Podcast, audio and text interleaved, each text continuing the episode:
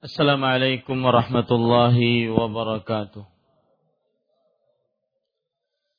Bismillahirrahmanirrahim. Innal hamdalillah nahmaduhu wa nasta'inuhu wa nastaghfiruh wa na'udzu min shururi anfusina wa sayyiati a'malina. Man yahdihillahu fala mudilla lah wa man yudlil. وأشهد أن لا إله إلا الله وحده لا شريك له وأشهد أن محمدا عبده ورسوله. يا أيها الذين آمنوا اتقوا الله حق تقاته ولا تموتن إلا وأنتم مسلمون. يا أيها الناس اتقوا ربكم الذي خلقكم من نفس واحدة وخلق منها زوجها وبث منهما رجالا كثيرا ونساء واتقوا الله الذي تساءلون به والأرحام إن الله كان عليكم رقيبا. يا أيها الذين آمنوا اتقوا الله وقولوا قولا سديدا. يصلح لكم أعمالكم ويغفر لكم ذنوبكم. ومن يطع الله ورسوله فقد فاز فوزا عظيما أما بعد. فإن أصدق الحديث كتاب الله وأحسن الهدي هدي محمد صلى الله عليه وعلى آله وسلم وشر الأمور محدثاتها وكل محدثة بدعة وكل بدعة ضلالة وكل ضلالة في النار. Alhamdulillah kita bersyukur pada Allah Subhanahu wa taala.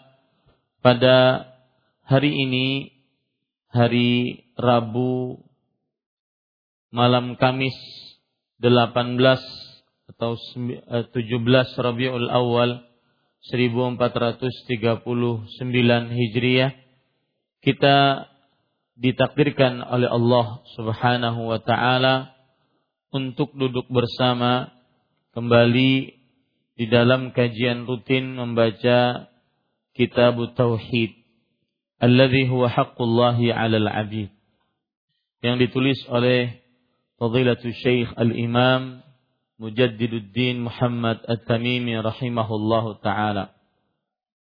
Salawat dan salam semoga selalu Allah berikan kepada nabi kita Muhammad sallallahu alaihi wa ala alihi wasallam ada keluarga beliau, para sahabat, serta orang-orang yang mengikuti beliau sampai hari kiamat kelak. Dengan nama-nama Allah yang husna dan sifat-sifatnya yang ulia, kita berdoa, Allahumma aslih lana dinana alladhi huwa asmatu amrina, wa aslih lana dunyana allati fiha ma'ashuna. وأصلح لنا آخرتنا التي فيها معادنا واجعل الحياة زيادة لنا في كل خير واجعل الموت راحة لنا من كل شر Wahai Allah, perbaikilah urusan agama kami yang merupakan benteng diri kami. Dan perbaikilah urusan dunia kami yang di dalamnya tempat tinggal kami dan perbaikilah urusan akhirat kami yang di dalamnya tempat kembali kami. Dan jadikanlah kehidupan sebagai tambahan bagi kami dalam setiap amal kebaikan. Dan jadikanlah kematian sebagai peristirahatan bagi kami dari setiap keburukan. Amin ya rabbal alamin. Para ikhwan dan akhwat, Bapak Ibu, saudara-saudari yang dimuliakan oleh Allah Subhanahu wa taala, pada pertemuan ini masih kita membicarakan babu qauli man sya masya Allahu wa Bab ke-44 ucapan atas kehendak Allah dan kehendakmu. Dan kita sudah sebutkan pada pertemuan sebelumnya ketika memulai awal bab ini Bab ini hubungannya dengan tauhid yaitu salah satu hal yang menyempurnakan tauhid seseorang adalah seorang menjauhi ucapan-ucapan yang mengurangi tauhid. Seseorang harus menjauhi ucapan-ucapan yang mengurangi tauhid. Sebagaimana perbuatan bisa mengurangi tauhid jika menyimpang dari tauhid, maka begitu juga ucapan jika menyimpang dari tauhid, maka akan mengurangi tauhid seseorang. Dan pada pertemuan sebelumnya kita sudah membaca satu riwayat yaitu dari Kutailah radhiyallahu anhu bahwasanya seorang Yahudi datang kepada Nabi Muhammad sallallahu alaihi wasallam dan berkata sesungguhnya kalian melakukan perbuatan syirik kalian ditujukan kepada Nabi Muhammad dan para sahabatnya radhiyallahu anhum atau ditujukan kepada kaum muslimin pada waktu itu karena kalian mengucapkan atas kehendak Allah dan kehendakmu. Kesyirikan pada ucapan ini yaitu syirik asgar karena menyamakan kehendak Allah dengan kehendakmu yang mu di sini kembali kepada makhluk. Dan setiap penyamaan antara makhluk dengan khalik dalam perkara yang khusus milik Allah, maka dia adalah syirik asgar. Kecuali jika memang benar-benar meyakini di dalam hatinya penyamaan tersebut, maka dia akan berubah menjadi syirik akbar. Kemudian Yahudi tersebut mengatakan, kalian mengucapkan demi Ka'bah. Di sini juga ucapan yang bernilai syirik asgar karena di dalamnya terdapat sumpah dengan nama selain Allah Subhanahu wa taala. Meskipun itu adalah Baitullah Al-Ka'bah Al-Musyarrafah tetap saja merupakan penyamaan pengagungan antara makhluk Allah dengan Allah. Dan apabila ini sekedar ucapan di lisan, maka ini syirik asgar. Dan apabila diyakini di dalam hati bahwa Ka'bah sama agungnya dengan Allah Subhanahu wa taala, maka ini adalah syirik akbar. Yahudi ter, maka Nabi Muhammad sallallahu alaihi wasallam memerintahkan para sahabatnya radhiyallahu anhum apabila hendak bersumpah supaya mengucapkan demi Rabb yang memiliki Ka'bah. Demi Rabb yang memiliki Ka'bah. Dan di sini sudah kita sebutkan bahwa apabila kita ingin mengingkari sebuah kemungkaran, maka harus menggantikan dengan yang baik sebagai gantian dari kemungkaran tersebut. Dan apabila kita menging, meng, mengingkari sebuah kemungkaran dan mengganti dengan yang lebih baik, maka jangan terlalu jauh pergantiannya sehingga mudah diingat. Kemudian dan mengucapkan atas kehendak Allah, kemudian atas kehendakmu.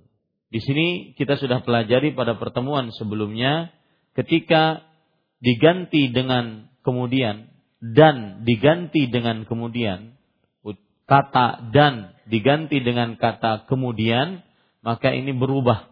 Dia menjadi tetap bertauhid.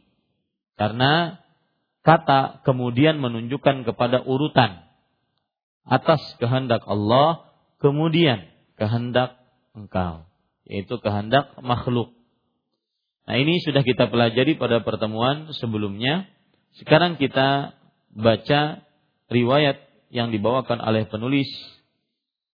Yang kedua, Qala rahimahullahu taala walahu aidan an ibni Abbas radhiyallahu anhuma anna rajulan qala lin nabiy sallallahu alaihi wa ala alihi wasallam ma syaa Allah wa syi'ta qala aj'altani lillahi nidda bal ma syaa Allah wahdah.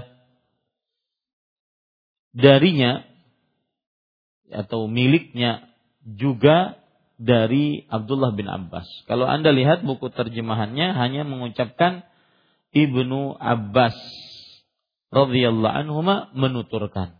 Padahal buku aslinya menyebutkan bahwa miliknya juga dari Abdullah bin Abbas beliau menuturkan. Miliknya kembali kepada perawi yang di atas yaitu An-Nasai.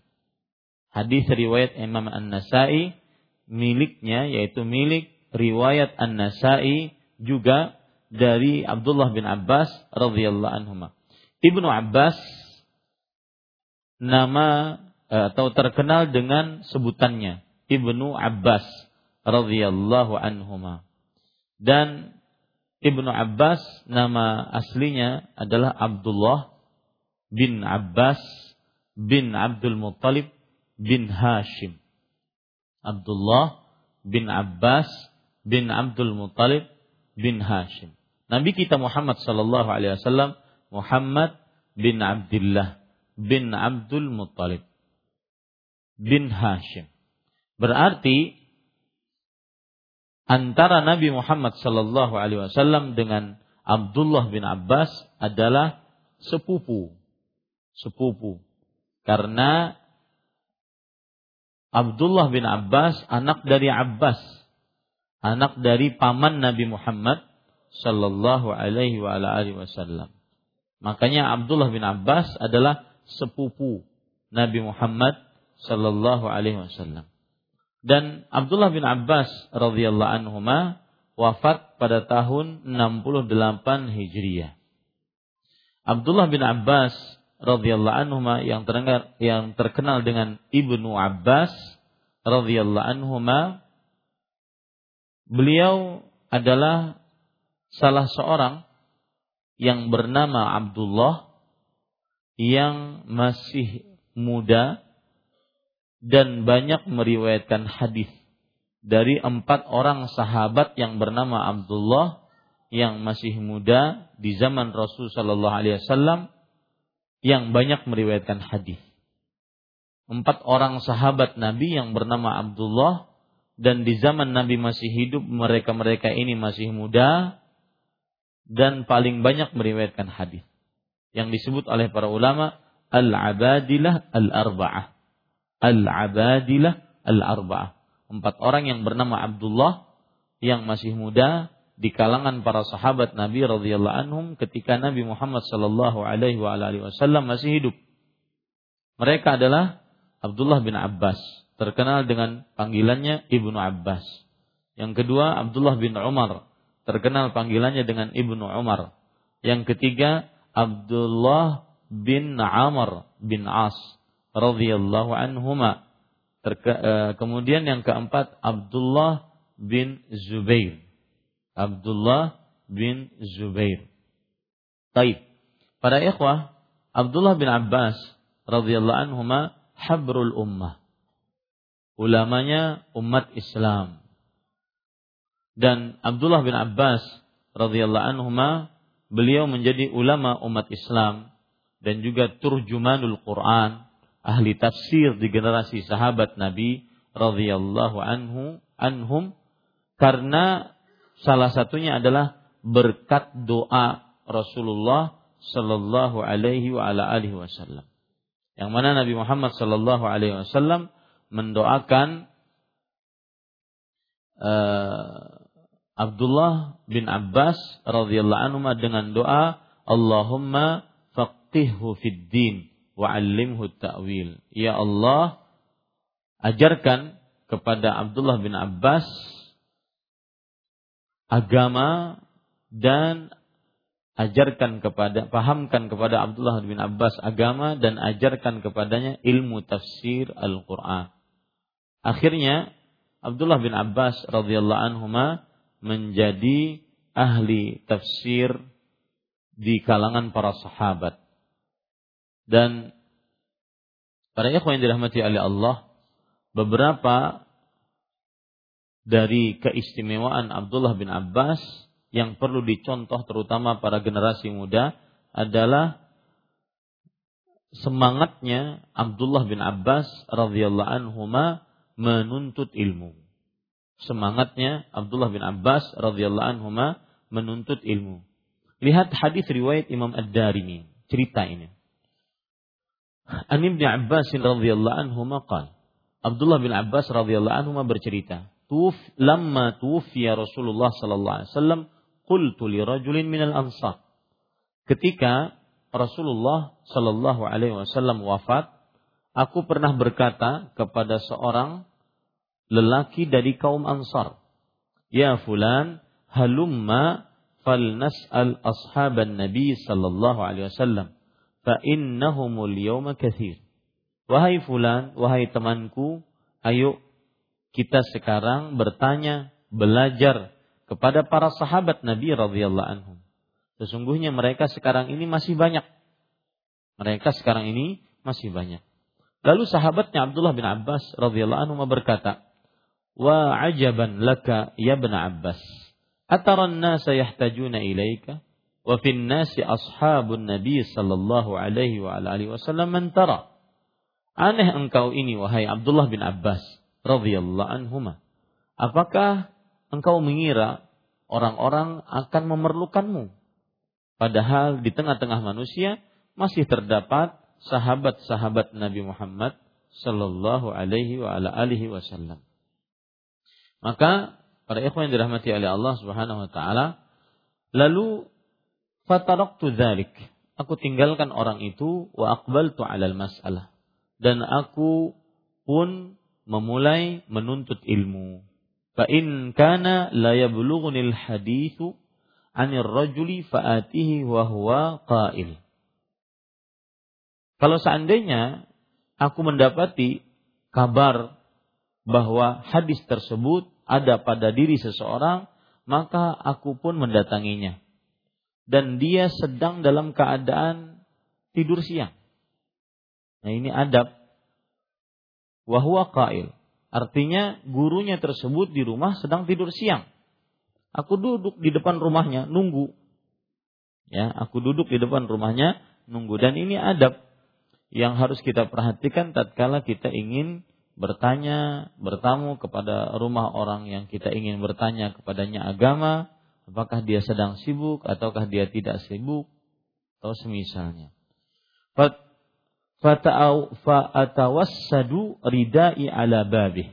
Maka aku pun menjadikan surbanku sebagai bantal di depan pintu rumahnya. Padahal sepupu Rasul Shallallahu Alaihi Wasallam, ahlul bait. Uh, tasfir rihu ala wajhi at-turab. Maka rih angin pun menerpakan pasir ke atas wajahku. Ini menunjukkan bahwa la yustata'ul ilm birrahatil jism. Ilmu itu tidak didapat kecuali dengan dengan eh, tidak didapat dengan berleha-leha badan. Tidak didapat di sampingnya susu, di sampingnya bakso, di sampingnya nggak didapat begitu. Ilmu itu harus dituntut dengan penuh kesemangatan dan penuh pengorbanan. Ya. Makanya kadang-kadang menuntut ilmu di depan televisi dibandingkan di dalam masjid, ya, lebih khusyuk di, di dalam masjid dibandingkan depan televisi. Karena di depan televisi kita di sampingnya istri kita, bahkan mungkin TV-nya nyala kita lagi main sama istri kita. Kemudian kita makan-makan, kita macam-macam. Lihat di sini fa'atawassadu ridai ala babih aku menjadikan bantalku eh, surbanku sebagai bantalku. Tiduran di depan pintu rumahnya. Fatasfir rihu ala wajhi turaba. Dan angin menerpakan pasir di atas wajahku. Fayakhruju fayarani. Maka orang tersebut sang guru ini pun keluar yaitu sahabat Nabi radhiyallahu anhu. Keluar dan melihatku Fayaqul. Lalu ia berkata, Ya bena ammi Rasulullah sallallahu alaihi wasallam, ma ja'a wahai anak paman Rasulullah sallallahu alaihi wasallam, apa yang mendatang membuat kamu datang ke sini? Ala arsalta ilayya faati? Apakah tidak cukup engkau mengutus seseorang kemudian aku akan mendatangimu? Fa'akul maka Abdullah bin Abbas pun berkata, "Ana ahaqqu an ati." Aku lebih berhak untuk mendatangimu. Di sini menunjukkan bahwa al-ilmu yu'ta wa la ya'ti. Ilmu itu didatangi dan tidak mendatangi. Jangan selalu ingin didatangi oleh ustadznya. Ustadznya yang datang. Ustadznya yang didatangi. Ya. Fa'as'aluhu anil hadith. Lalu aku pun bertanya tentang hadis Nabi Muhammad sallallahu alaihi wasallam. Lalu Abdullah bin Abbas radhiyallahu anhu bercerita, "Fabaqiya ar-rajulu hatta ra'ani wa qad ijtama'a an-nasu alayya." Temanku tadi pun dia seperti itu saja dari dulu sampai akhirnya dia melihatku. Pada suatu saat orang-orang berkumpul semuanya mengerumuniku. Sedangkan temanku tadi begitu saja tidak menuntut ilmu. Maka sang teman mengatakan, "Kana hadzal fata aqala minni." Sungguh pemuda tersebut menunjuk kepada Abdullah bin Abbas yang sedang dikerumuni oleh manusia lebih cerdas, lebih pintar dibandingkan aku. Ini menunjukkan bahwasanya uh, keutamaan Abdullah bin Abbas radhiyallahu anhuma bagaimana beliau senantiasa menuntut ilmu terutama di masa muda. Jangan berkata, ah masih banyak yang lain. Ah aku ada cocok. Dan semisalnya. Akan tetapi tuntutlah ilmu. Dan minimal ketika kita menuntut ilmu yang mengambil manfaatnya adalah kita sebelum orang lain. Ataupun keluarga kita sebelum orang lain. Ataupun orang-orang terdekat kita sebelum orang lain. Ini Ibnu Abbas.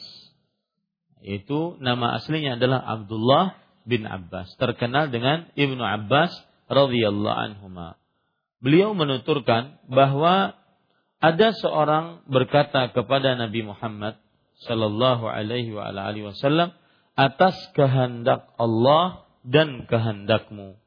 Maka bersabdalah beliau, apakah kamu menjadikan diriku sebagai sekutu bagi Allah Subhanahu wa taala.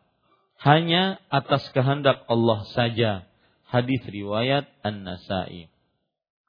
Ini hadis hampir sama dengan yang di atas dan dia penekanan terhadap hadis yang di atas. Kita baca lagi riwayat dari bahwa ada seorang berkata kepada Nabi Muhammad sallallahu alaihi wasallam Eh, seorang di sini tentunya sahabat Nabi. Tentunya sahabat Nabi Muhammad sallallahu alaihi wasallam. Berkata kepada Nabi Muhammad sallallahu alaihi wasallam atas kehendak Allah dan kehendakmu. Sepertinya ini tujuannya bukan untuk mensyirikan Allah. Tetapi tujuannya adalah untuk mengagungkan Nabi Muhammad sallallahu alaihi wasallam. Artinya ya sudah wahai Rasulullah sesuai kehendak Allah dan kehendak engkau. Saya kami terima. Jadi bukan untuk mensyirikan Allah Subhanahu wa taala. Karena nanti mungkin ada orang yang menyanggah bahwa sahabat saja melakukan ini. Maka kita katakan sahabat tidak bermaksud seperti itu radhiyallahu anhu. Akan tetapi mereka ingin mengagungkan Rasulullah sallallahu alaihi wa alihi wasallam. Akan tetapi meskipun niatnya tidak melakukan kesyirikan, maka meskipun dengan hanya ucapan saja, jika berbau kesyirikan tetap dinyatakan sebagai kesyirikan. Dan dia adalah jenis dari syirik asgar. Dia adalah jenis dari syirik asgar. Maka Nabi Muhammad sallallahu alaihi wasallam bersabda, "Aj'altani lillahi niddan?" Apakah kamu menjadikan diriku sebagai sekutu untuk Allah.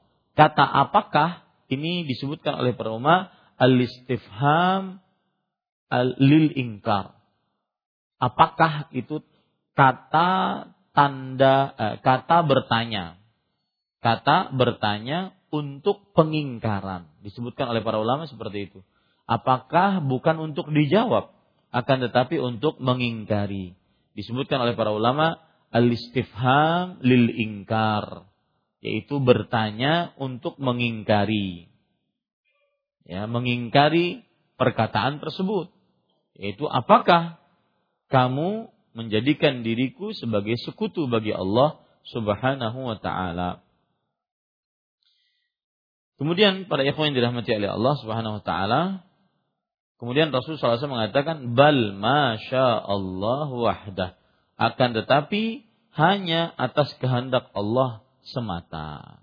Hanya atas kehendak Allah Subhanahu wa taala semata. Taib. Hadis ini terdapat berbagai macam pelajaran. Yang pertama, yaitu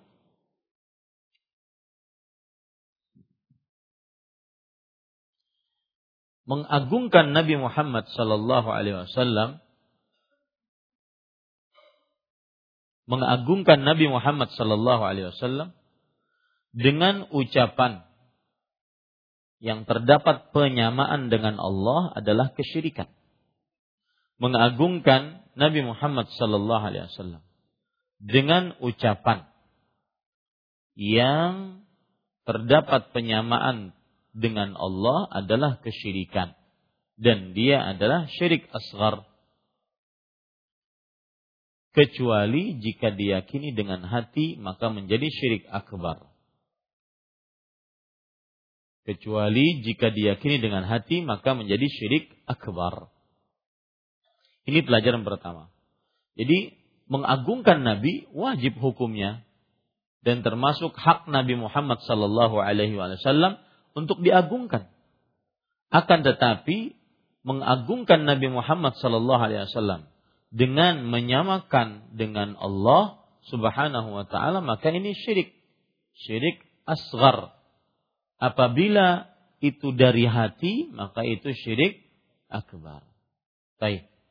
Kemudian pada ikhwan yang dirahmati oleh Allah, Rasulullah sallallahu alaihi wasallam adalah hamba Allah yang tidak berhak diibadahi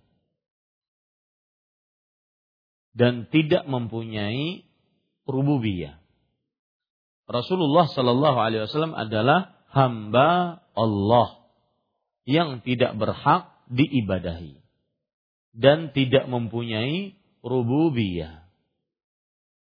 Ya, tidak mempunyai rububiyah. Artinya Nabi kita Muhammad Sallallahu Alaihi Wasallam itu adalah manusia dan beliau dan Allah Subhanahu Wa Taala yang menyatakan akan hal itu. Sebagaimana dalam surat Al-Kahfi ayat 110, "Qul innama ana basharun." Katakan wahai Muhammad sallallahu alaihi wa alihi wasallam, Sesungguhnya aku hanyalah manusia. Ditekankan lagi seperti kalian, mislukum seperti kalian. Ini menunjukkan bahwa Nabi Muhammad sallallahu alaihi wasallam adalah hamba Allah. Walaysa lahu rububiyatun fi syai. Nabi Muhammad sallallahu alaihi wasallam tidak memiliki rububiyah sama sekali. Karena yang memiliki rububiyah hanya Allah Subhanahu wa taala. Bukti-bukti bahwa Rasul Shallallahu Alaihi Wasallam tidak memiliki rububiyah ketika perang beliau memakai baju perang. Bahkan terkadang baju perangnya dua. Kemudian membawa senjata. Kemudian beliau lapar. Yang mana beliau keluar dari rumah. Kemudian Abu Bakar radhiyallahu anhu keluar dari rumah. Umar keluar dari rumah karena gara-gara lapar. Kemudian beliau juga merasakan kesakitan. Beliau juga merasakan uh, merasakan kehausan dan semisalnya. Ini menunjukkan bahwasanya Nabi Muhammad SAW adalah hamba Allah dan hamba Allah yang tidak diibadahi. Dan Nabi Muhammad SAW tidak memiliki rububiyah sedikit pun. Ya. Kemudian pada ikhwah pelajaran yang kita bisa ambil dari hadis ini juga adalah bahwa yaitu mengingkari kemungkaran. Mengingkari kemungkaran. Harus yang diingkari adalah kemungkaran itu. Seperti misalkan tadi Rasul Shallallahu Alaihi Wasallam bersabda, "Aj'altani lillahi niddan." Apakah kamu menjadikan aku sebagai sekutu bagi Allah? Sama dengan Allah Subhanahu wa taala? Ini namanya mengingkari kemungkaran. Kemudian para ikhwan dirahmati oleh Allah Subhanahu wa taala dan pelajaran selanjutnya yang terakhir dari hadis ini adalah yang paling baik mengucapkan masya Allah wahdah atas sesuai dengan kehendak Allah semata. Ini yang paling baik. Tapi kalau seandainya ingin menggandengkan dengan makhluk, boleh, tetapi memakai memakai kata kemudian. Masya Allah, summa syi'ta sesuai dengan kehendak Allah, kemudian sesuai dengan kehendakmu. Ini semuanya karena Allah, kemudian karenamu. Nah, ini boleh. Tetapi yang paling utama adalah Masya Allah wahdah. Ini semuanya adalah atas kehendak Allah semata. Ini yang paling utama. Tetapi kalau ingin menggandengkan atas kehendak makhluk, boleh. Tetapi memakai kata kemudian. Ya, Semuanya ini karena Allah, kemudian karena karenamu. Boleh. Tetapi yang paling utama adalah mengatakan Masya Allah wahdah. Artinya sesuai dengan kehendak Allah. Dan ucapan Masya Allah. Para ikhwan yang dirahmati oleh Allah. Itu adalah ucapan uh, ketika seseorang takjub. Ketika seseorang takjub dengan sesuatu. Masya Allah la quwata illa billah. Atau saya ulangi, ucapan Masya Allah sering dipakai oleh orang untuk ucapan takjub. Melihat sesuatu yang menakjubkannya. Misalkan uh, gedung tinggi, rumah megah, mobil mewah, ya, anak bungas, kemudian perempuan cantik, masya Allah. Tetapi sebenarnya ucapan takjub ketika melihat sesuatu yang menakjubkan, yang paling nyunnah adalah dengan mengucapkan mubarak. Semoga selalu diberkahi atau Allahumma barik. Mubarak atau Allahumma barik. Makanya ketika ada orang baru menikah misalkan, kita ucapkan barakallahu lak wa baraka alaik wa jama'a bainakum fi khair. Ya, bukan masya Allah, bukan. Ya, tetapi mendoakan berkah. Nah, ini lebih nyunnah. Karena Nabi Muhammad sallallahu alaihi wasallam bersabda, "Idza ra'a ahadukum ma yu'jibuhu fabarik lahu." Jika salah seorang dari kalian melihat sesuatu yang menakjubkannya dari saudaranya, maka ucapkanlah berkah untuknya. Artinya doakan agar dia mendapatkan berkah. Ya, agar dia mendapatkan berkah. Jadi yang lebih nyunnah adalah Allahumma barik. Ya Allah berkahilah ataupun mubarak. Semoga selalu diberkahi oleh Allah. Adapun ucapan Masya Allah boleh saja dengan tambahan Masya Allah tabarakallah. Masya Allah tabarakallah. Ini boleh. Adapun hanya sekedar melihat sesuatu yang menakjubkan kemudian mengucapkan Masya Allah, Masya Allah. Ini e, bagus tetapi kurang nyunnah. Belum ada dalil yang kuat. Tetapi ucapannya yang benar adalah Masya Allah tabarakallah. Ya, misalkan baru menyuci motor, nyuci mobil, Masya Allah tabarakallah. Agar tidak kena ain. Kadang-kadang yang punya mobil, punya motor yang memberikan keburukan kepada motor dan mobilnya sendiri. Ya, Umar mengkilat banar siapa dulu membasuhnya? Nah, Bukan Masya Allah Tabarakallah. Siapa dulu membasuhnya? Nah itu nanti matanya sendiri yang kena ain. Akhirnya ya dibasuh, dipakai, kemudian kena rigat. Karena becek dan semisalnya. Ini para ikhwan yang dirahmati oleh Allah.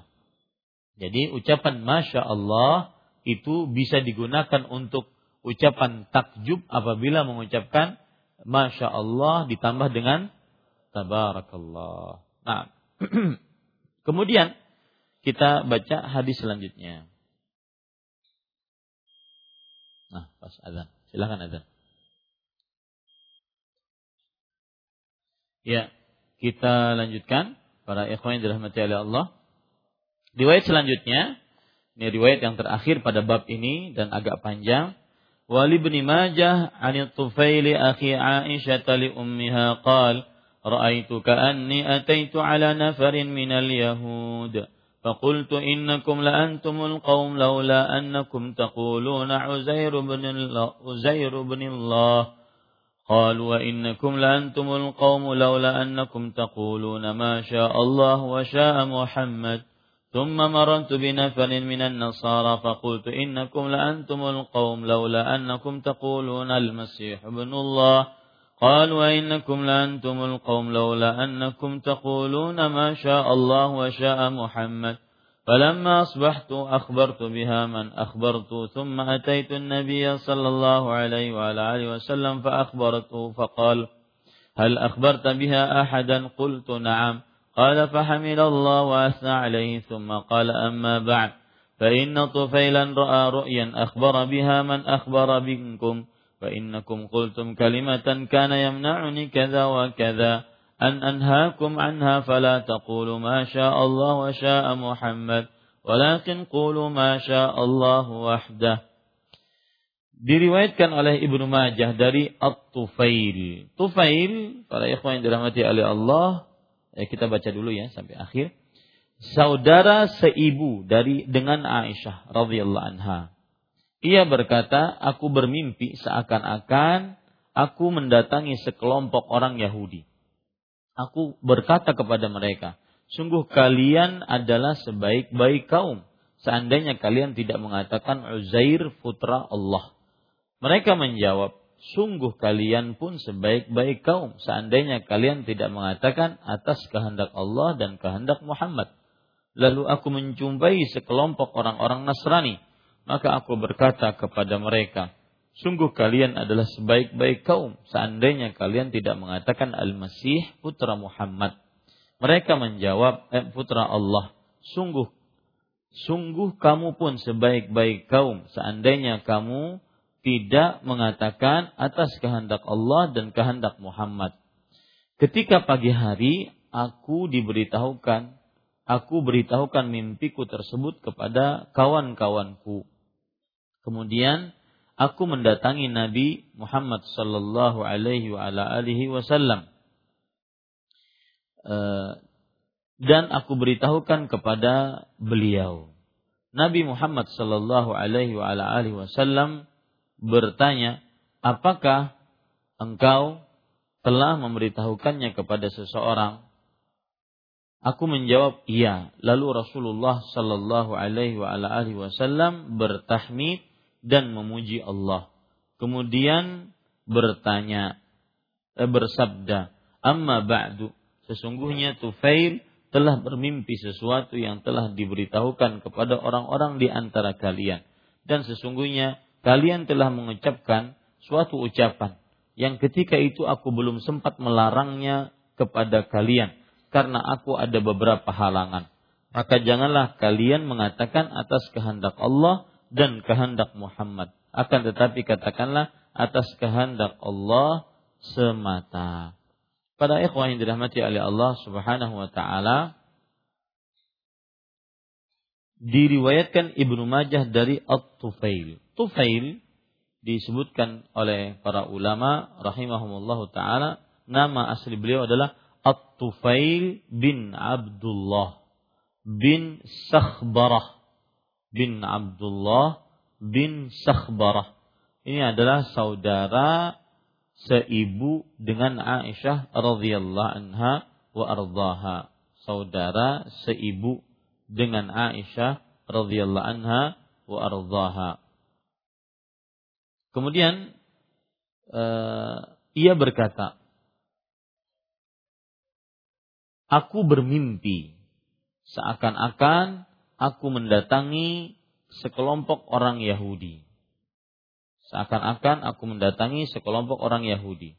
Ini waktu itu kaum Yahudi masih ada di kota Madinah, belum dikeluarkan oleh Rasulullah Shallallahu Alaihi Wasallam dari kota kota Madinah. Kemudian aku berkata kepada kaum Yahudi, sungguh kalian adalah sebaik-baik kaum seandainya kalian tidak mengatakan Uzair putra Allah. Para ikhwah, eh, siapa itu Uzair? Uzair adalah seorang lelaki saleh yang mana kaum Yahudi menyatakan bahwa Uzair adalah anak Allah. Kenapa demikian? Karena Uzair ini dianggap mempunyai kehebatan karena bisa menghafal kitab Taurat. Kalau seandainya pemikirannya di zaman sekarang untuk umat Islam seperti pemikiran orang Yahudi, banyak anak-anak Allah di dunia ini. Para penghafal Al-Quran. Si Kamil, Ahmad, yang kemarin ke sini. Ya, kalau seandainya sesuai dengan pemikiran kaum Yahudi. Baik, kemudian Uzair putra Allah. Artinya sebenarnya kaum Yahudi sebaik-baik kaum. Kalau seandainya mereka tidak mengatakan Uzair ibnullah. Dan perkataan itu disebutkan dalam Al-Quran. Waqalatil Yahudu Uzair ibnullah. Kaum Yahudi mengatakan Uzair adalah anak Allah Subhanahu wa taala dan itu ada disebutkan dalam surat Taubah surat ke-9 ayat 30. Dan kaum Nasrani juga mengatakan Al-Masih ibnullah. Tadi Uzair sudah kita jelaskan. Nah, Yahudi tidak mau kalah. Tetapi tidak mau kalahnya Yahudi ini benar. Yaitu sungguh kamu mengatakan sungguh kalian pun sebaik-baik kaum. Seandainya kalian tidak mengatakan atas kehendak Allah dan atas kehendak Muhammad sallallahu alaihi wasallam. Ini menunjukkan bahwa Yahudi faham syirik asgar jadi jangan sampai kalah dengan Yahudi. Ya, orang-orang yang sering mengucapkan coba keledai ikam. Nah, itu sama tuh kalau bahasa Banjarnya. Ya, coba keledai ikam. Itu artinya gara-gara ikam ini aku selamat. Ya, itu hampir sama dengan ucapan-ucapan seperti ini atas kehendak Allah dan kehendakmu. Di sini disebutkan atas kehendak Allah dan kehendak Muhammad. Ada semacam penyamaan kehendak, penyamaan masyiah antara kehendak Allah dengan kehendak Nabi Muhammad sallallahu alaihi wasallam. Dan kalau itu hanya di lisan hukumnya ah, hukumnya haram karena syirik asgar. Kalau ditanya hukumnya, hukumnya haram atau apa gitu ya. Ya, hukumnya haram karena dia adalah syirik asgar. Tapi kalau seandainya di hati, maka perbuatannya adalah syirik akbar. Hukumnya haram. Lalu aku menjumpai sekelompok orang-orang Nasrani. Dan maka aku berkat kepada mereka. Sungguh kamu adalah sebaik-baik kaum. Seandainya kamu tidak mengatakan Al-Masih putra Allah. Para ikhwan dirahmati oleh Allah, kenapa Nabi Isa bin Maryam disebut oleh orang Nasrani sebagai Masih. Masih artinya ada berbagai macam sebab. Karena mas e, Masih yaitu Masih yang mengusap. Karena disebutkan bahwasanya di dalam Al-Qur'an Nabi Isa alaihi salam menyembuhkan penyakit orang yang buta dan orang yang penyakit kulit. Al-akmah wal abras. Ya, disebutkan dalam Al-Qur'an. Sebagaimana disebutkan oleh Allah Subhanahu wa taala dalam surat Ali Imran surat ketiga ayat 49. Saya bacakan ayatnya.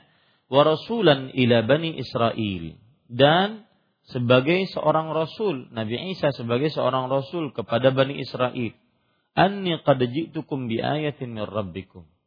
Yang berkata kepada mereka sesungguhnya aku telah datang kepada kalian dengan membawa sesuatu tanda mukjizat dari Rob kalian. Tanda mukjizatnya apa? Anni akhluqu lakum minat tin kahayati tayr fa'anfukhu fihi fayakunu tayran biiznillah. Yang artinya aku membuat untuk kalian dari tanah berbentuk burung. Kemudian aku meniupnya, maka ia menjadi seekor burung dengan izin Allah. Ini satu. Yang kedua, wa ubri'ul akmaha wal abrasa wa uhyil mauta biiznillah. Dan aku menyembuhkan orang buta sejak dari lahirnya dan orang yang berpenyakit sopak yaitu penyakit kulit ya dengan dan aku menghidupkan orang mati dengan seizin Allah. Nah, ini kata-kata ubriul akmaha, aku menyembuhkan orang buta yaitu diusap. Makanya Nabi Isa dinamakan dengan Al-Masih yang mengobati manusia dengan mengusap. Butanya Al-Akmah, bukan hanya sekedar Al-A'ma bukan tunanetra, tetapi akmah, yaitu buta dari mulai lahir. Ini lebih sulit dibandingkan buta ketika sudah dewasa. Ya, beda. Buta sudah dewasa dengan buta dari mulai lahir. Nah, ini sebab pertama kenapa Nabi Isa alaihi salam dimakan Al-Masih. Al-Masih diambil dari kata-kata Masihun yang maknanya adalah masihun yang artinya sang pengusap. Sang pengusap masihun ya. Jadi diambil dari kata-kata masih dari wazan fa'il yang maknanya adalah fa'ilun yaitu masihun yang mengusap. Masih ya. Diambil dari kata-kata masih yang artinya masihun. Yang mengusap. Mengusap orang yang sakit mata ataupun orang yang buta dari lahir atau mengusap orang yang kena penyakit kulit. Kemudian diusap kemudian sembuh. Subhanallah. Seperti itu melihat mukjizat tetap tidak beriman. Itu kebangetan ya. kurang ajar. Tetapi itulah hidayah. Itulah hidayah. Hidayah milik Allah yang melihat mukjizat Abu Lahab, Ummu Jamil, Arwa, istri Abu Lahab, Abu Jahal, Abu Talib tidak beriman kepada Allah.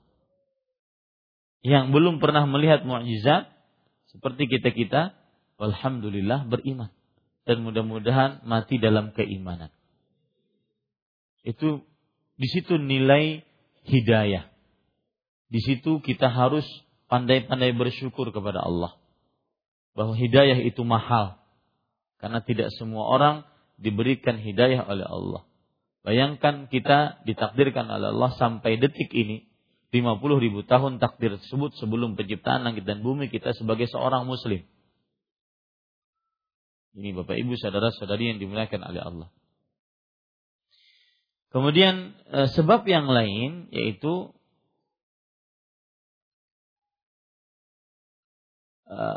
para ulama salaf mengatakan summiya masihan limashihil arda wa kathratu siyahatihi fiha lid-da'wati ila din.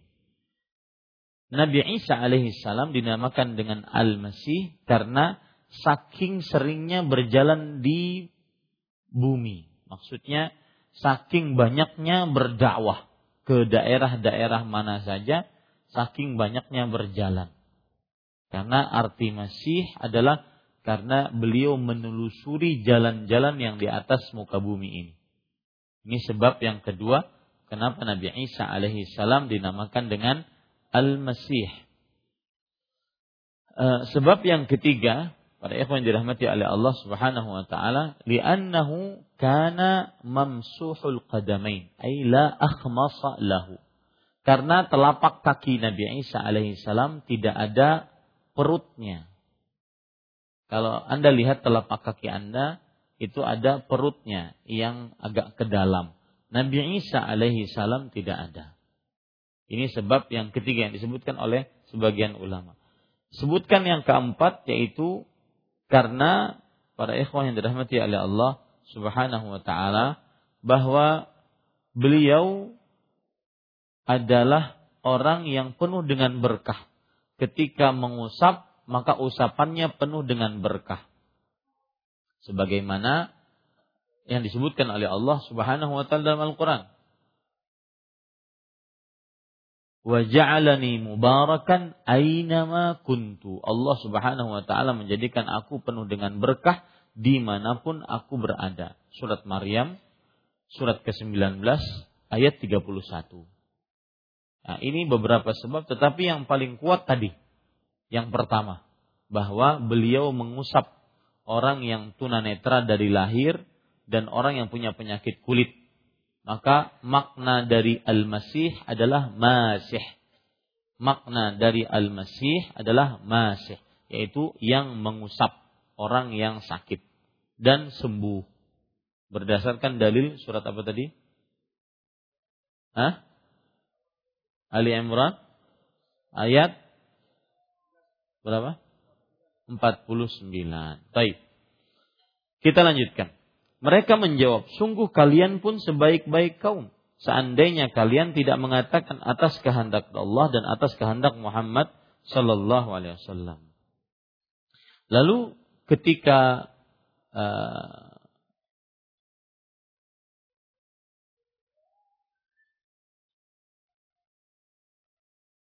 Baik. Sebelumnya saya ingin menjelaskan lagi kenapa Nabi Isa dinamakan oleh orang Nasrani sebagai ibnullah, anak Allah. Kalau tadi Uzair dinamakan oleh orang Yahudi sebagai anak Allah karena menghafal kitab Taurat. Kenapa Nabi Isa alaihi salam dinamakan oleh orang Nasrani sebagai anak Allah? Ada beberapa sebab. Sebab yang paling utama adalah bahwa Nabi Isa alaihi salam itu ruh dari Allah. Ruh dari Allah Subhanahu wa taala. Orang Yahudi, orang Nasrani mengira bahwa Allah Subhanahu wa taala menitis pada Nabi Isa. Menitis pada Nabi Nabi Isa. Ini yang disebut dengan al-hulul. Menitis jadi Allah kemudian menitis kepada Nabi Isa. Jadilah Nabi Isa itu Allah. Makanya mereka sebut dengan anak Tuhan. Anak Allah Subhanahu wa taala kata mereka, "Ta'ala Allah amma yaqulun 'uluwan kabira." Allah Subhanahu wa taala Maha suci atas apa yang mereka ucapkan. Ini sebab yang pertama. Dan itu disebutkan oleh Allah tentang ruh bahwasanya Nabi Isa adalah ruh dari Allah surat An-Nisa surat keempat ayat 171. Surat keempat ayat 171. Allah Subhanahu wa taala berfirman, "Ya ahlal kitab, wahai ahlul kitab, la taghlu fi dinikum." Jangan kalian melampaui batas dalam agama kalian. Wala taqulu 'ala Allahi al-haq. Dan janganlah kalian mengucapkan atas nama Allah kecuali dengan kebenaran. Innamal Masihu Isa bin Maryam Rasulullah. Sesungguhnya Al-Masih adalah Isa dan beliau adalah putra Maryam. Wa kalimatuhu alqaha ila Maryam. Dan kalimat Allah yang Allah berikan kepada Maryam alaihissalam. Kalimat yang Allah berikan kepada Maryam yaitu ketika Allah Subhanahu wa taala berfirman kun. Ketika Allah Subhanahu wa taala berfirman kun. Ya. Maka ini adalah kalimat yang Allah Subhanahu wa taala berikan kepada Maryam alaihissalam. Sebagaimana disebutkan dalam surat Maryam dan juga surat Ali Imran ya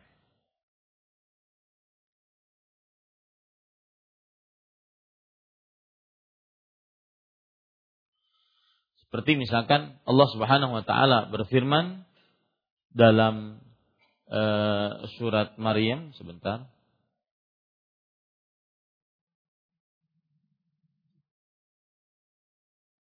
Ya, surat Maryam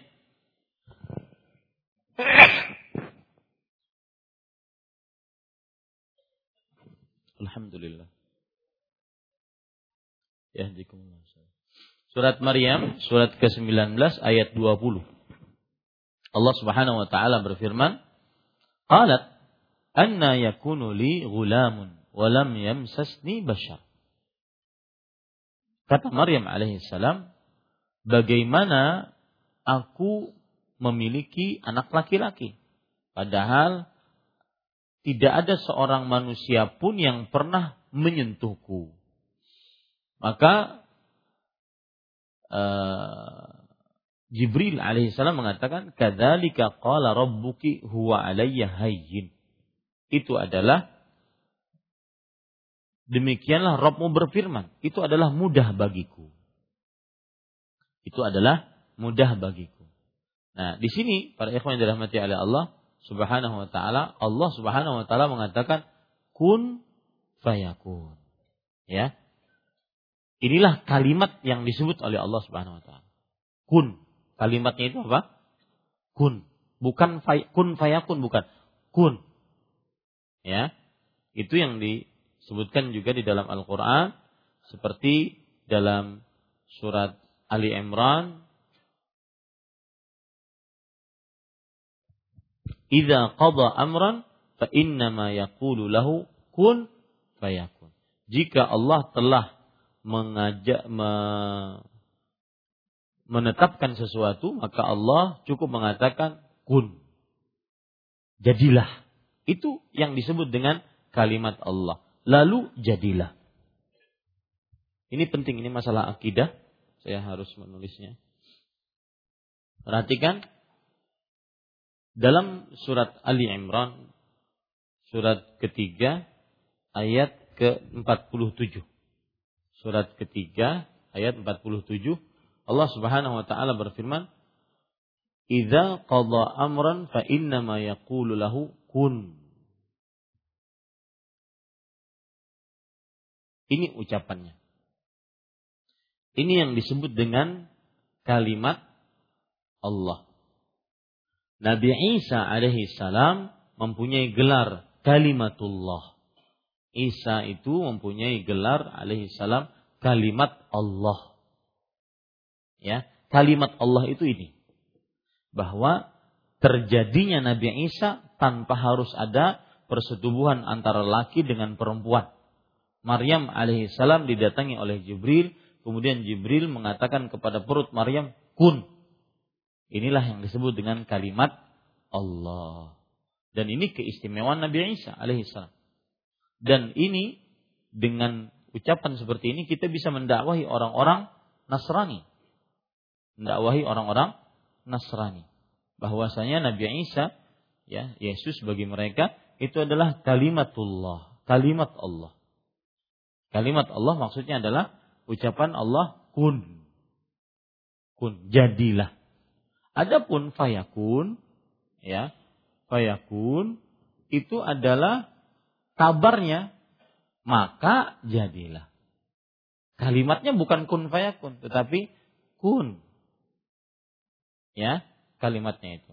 Fayakun ini adalah kabar maka jadilah. Begitu ceritanya. Paham ya ini? Ini salah satu dari uh, gelar yang dimiliki oleh Nabi Isa alaihi salam.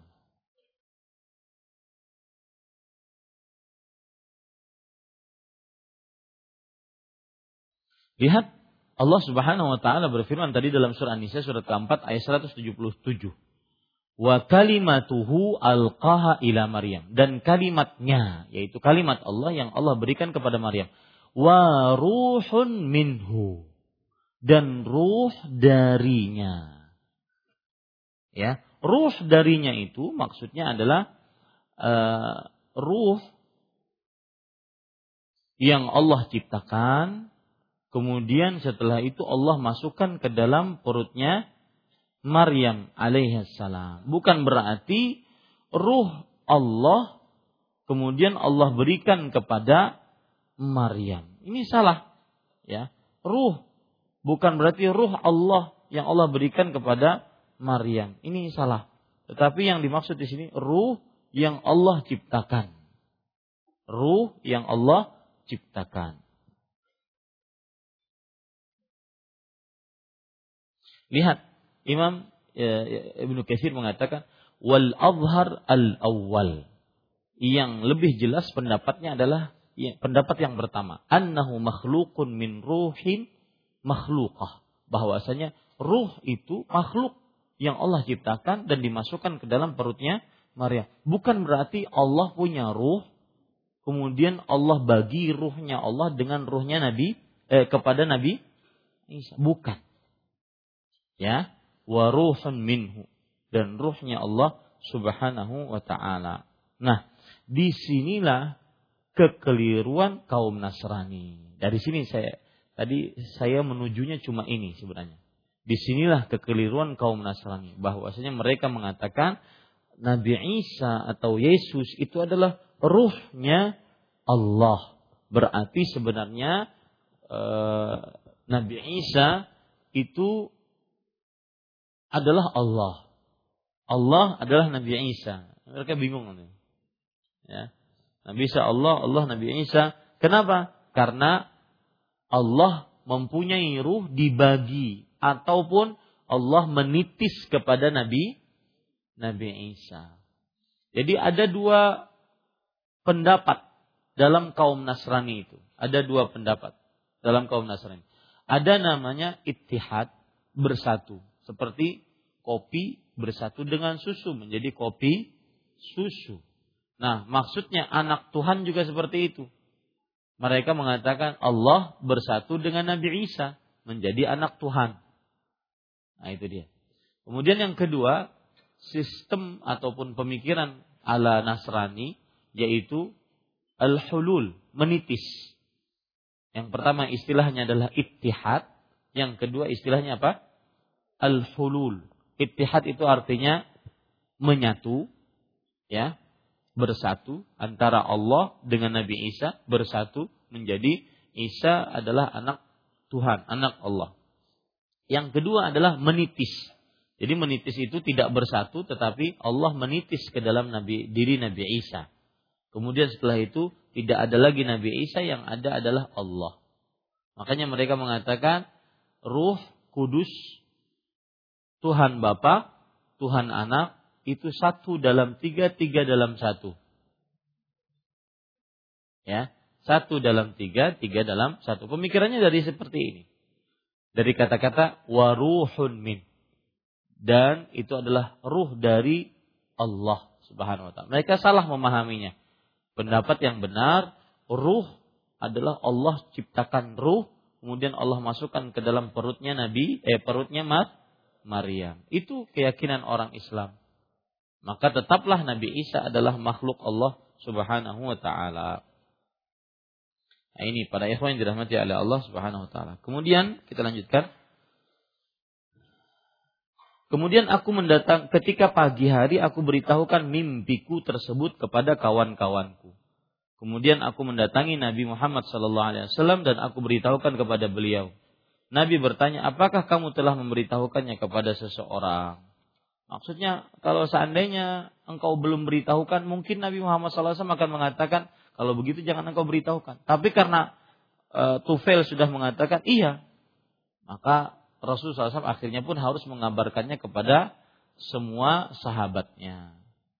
Nah, amma ba'du, Nabi Muhammad SAW bertahmid. Tahmid itu artinya adalah e, mengucapkan Alhamdulillah atau bahasa kita innal hamdalillah nahmaduhu wa nasta'inu sampai akhir dan memuji Allah ya memuji Allah Subhanahu wa taala yaitu dengan pujian-pujian.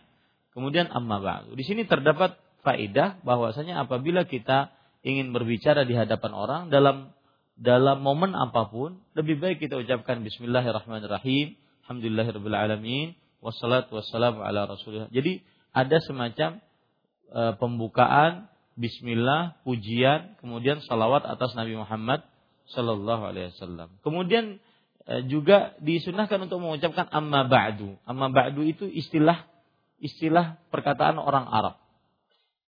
Amma ba'du istilah perkataan orang Arab. Yang maksudnya adalah apa pun yang saya ucapkan setelah ini maka tidak ada hubungannya dengan yang sebelumnya. Istilah perkataan orang Arab yang artinya adalah apa pun yang saya ucapkan setelah ini maka tidak ada hubungannya dengan dengan sebelumnya. Amma ba'du. Sesungguhnya Tufail telah bermimpi. Sesuatu yang telah diberitahukan kepada orang-orang di antara kalian. Tufail sudah bermimpi dan Tufail radhiyallahu anhu sudah menceritakannya kepada sebagian dari para sahabat. Dan sesungguhnya kalian telah mengucapkan suatu ucapan yang ketika itu aku belum sempat melarangnya kepada kalian karena aku ada beberapa halangan. Nah, ini menunjukkan bahwasanya asal hukum ucapan tersebut terlarang. Tapi Rasul Shallallahu Alaihi Wasallam belum sempat untuk melarangnya karena ada beberapa halangan. Halangan baik halangan kemanusiaan, ya manusiawi, ataupun halangan karena ada sesuatu yang belum datang dari Allah Subhanahu wa taala wahyunya. Maka janganlah kamu mengatakan atas kehendak Allah dan kehendak Muhammad. Akan tetapi katakanlah atas kehendak Allah semata. Nah, ini para ikhwah yang dirahmati oleh Allah Subhanahu wa taala. Insyaallah yang bagian akhir sudah dipahami. Baik, sekarang kita masuk kepada kandungan bab. Penulis rahimahullahu taala mengatakan fihi masail kandungan bab ini ma'rifatul yahud bisyirkil asgar. Hadis ini tersebut hadis tersebut di atas menunjukkan bahwa orang Yahudi pun mengerti perbuatan yang disebut dengan syirik asgar, ya. Orang Yahudi tahu bahwa itu syirik asgar, yaitu dengan mengucapkan sesuai dengan kehendak Allah dan kehendak Muhammad sallallahu alaihi wasallam. Syirik asgar kalau seandainya diyakini dengan hati menjadi syirik, syirik akbar. Yang kedua, fahmul insan idza kana lahu hawa. Pemahaman manusia apabila dipengaruhi oleh hawa nafsunya. Ini maksudnya adalah seperti kaum Yahudi.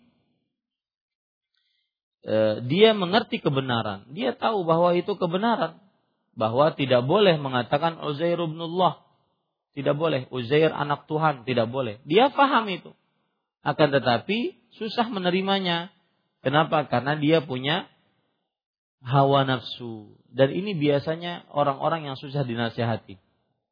Orang-orang yang menyombongkan diri susah menerima nasihat. Kenapa? Karena e, menolak kebenaran. Karena menolak kebenaran. Seperti misalkan ada orang disebutkan oleh Allah dalam Al-Quran. Wa idza qila lahu taqillah akhadathu al-izzatu bil Jika dikatakan kepada dia, takutlah engkau kepada Allah. Jangan bermaksiat, jangan melakukan kesyirikan, jangan melakukan perbuatan bid'ah, takut engkau kepada Allah. Maka sebagian orang kadang-kadang akhadathul izzah. Tumbuh rasa sombong di dalam dirinya. Akhirnya dia mengucapkan, sudah gen, urus orang aja, mau masuk neraka aku jual. Ada lain nikah menjual nah itu kadang-kadang perkataan seperti itu ada. Ya. Ini yang dimaksudkan oleh penulis. Yaitu orang sulit menerima kebenaran kalau seandainya dia hawa nafsu. Hawa nafsunya didahulukan dibandingkan akal sehatnya. Ya. Dan saya perhatikan juga orang sulit menerima kebenaran kalau seandainya di situ ada kepentingan.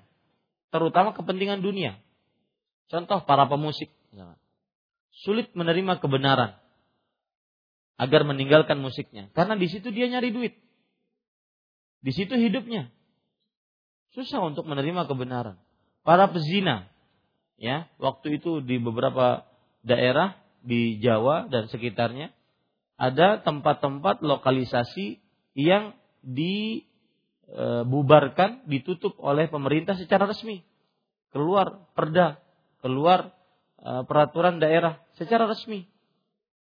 Mereka tidak setuju dengan penutupan tersebut, padahal tempat lokalisasi. Disebabkan kenapa? Karena dia nyari duit di situ. Maka di sini ada semacam pelajaran menarik. Seseorang sulit menerima kebenaran karena hawa nafsu. Dan juga seseorang sulit menerima kebenaran karena di situ dia mengais rezeki. Ya, dinasehati, dinasehati, sudah susah untuk menerima kebenaran. Karena di situ dia ngais rezeki, di situ dia mencari sesuap nasi. Nah, ini Bapak Ibu, saudara-saudari yang dimuliakan oleh Allah. Sama seperti Yahudi, dia mengerti kebenaran tetapi tidak mau mengikuti kebenaran itu dan tidak mau beriman kepada Nabi Muhammad SAW yang membawanya. Malah nyari-nyari kesalahan. Malah nyari-nyari kesalahan. Kalian juga salah, ya gitu bahasa kita. Wahai kaum Yahudi, kalian ini sebaik-baik kaum kalau tidak mengatakan uh, Uzair anak Allah. Kata kaum Yahudi, kalian juga salah. Nah, itu dia. Itu ada sering orang kalau diberi nasihat seperti itu bukannya menerima nasihat malah nyari kesalahan yang memberi nasihat. Itu menunjukkan hatinya kurang bersih. Ya, tetapi orang yang diberikan nasihat, antum salah begini, antum kurangnya begini. Oh, iya, baik, terima kasih jazakallahu khairan. Itu namanya hatinya bersih. Ya, tidak ingin menyombongkan diri. Ini sama persis, ya, misalkan eh, siapa? Istri menasehati biasanya dari bawahan ke atasan nih. Susah menerima nasihat. Atasannya susah menerima nasihat. Istri memberikan nasihat kepada suami. Maka sang suami susah menerima nasihat. Ikam juga. Nah. Ya, itu rancak seperti itu.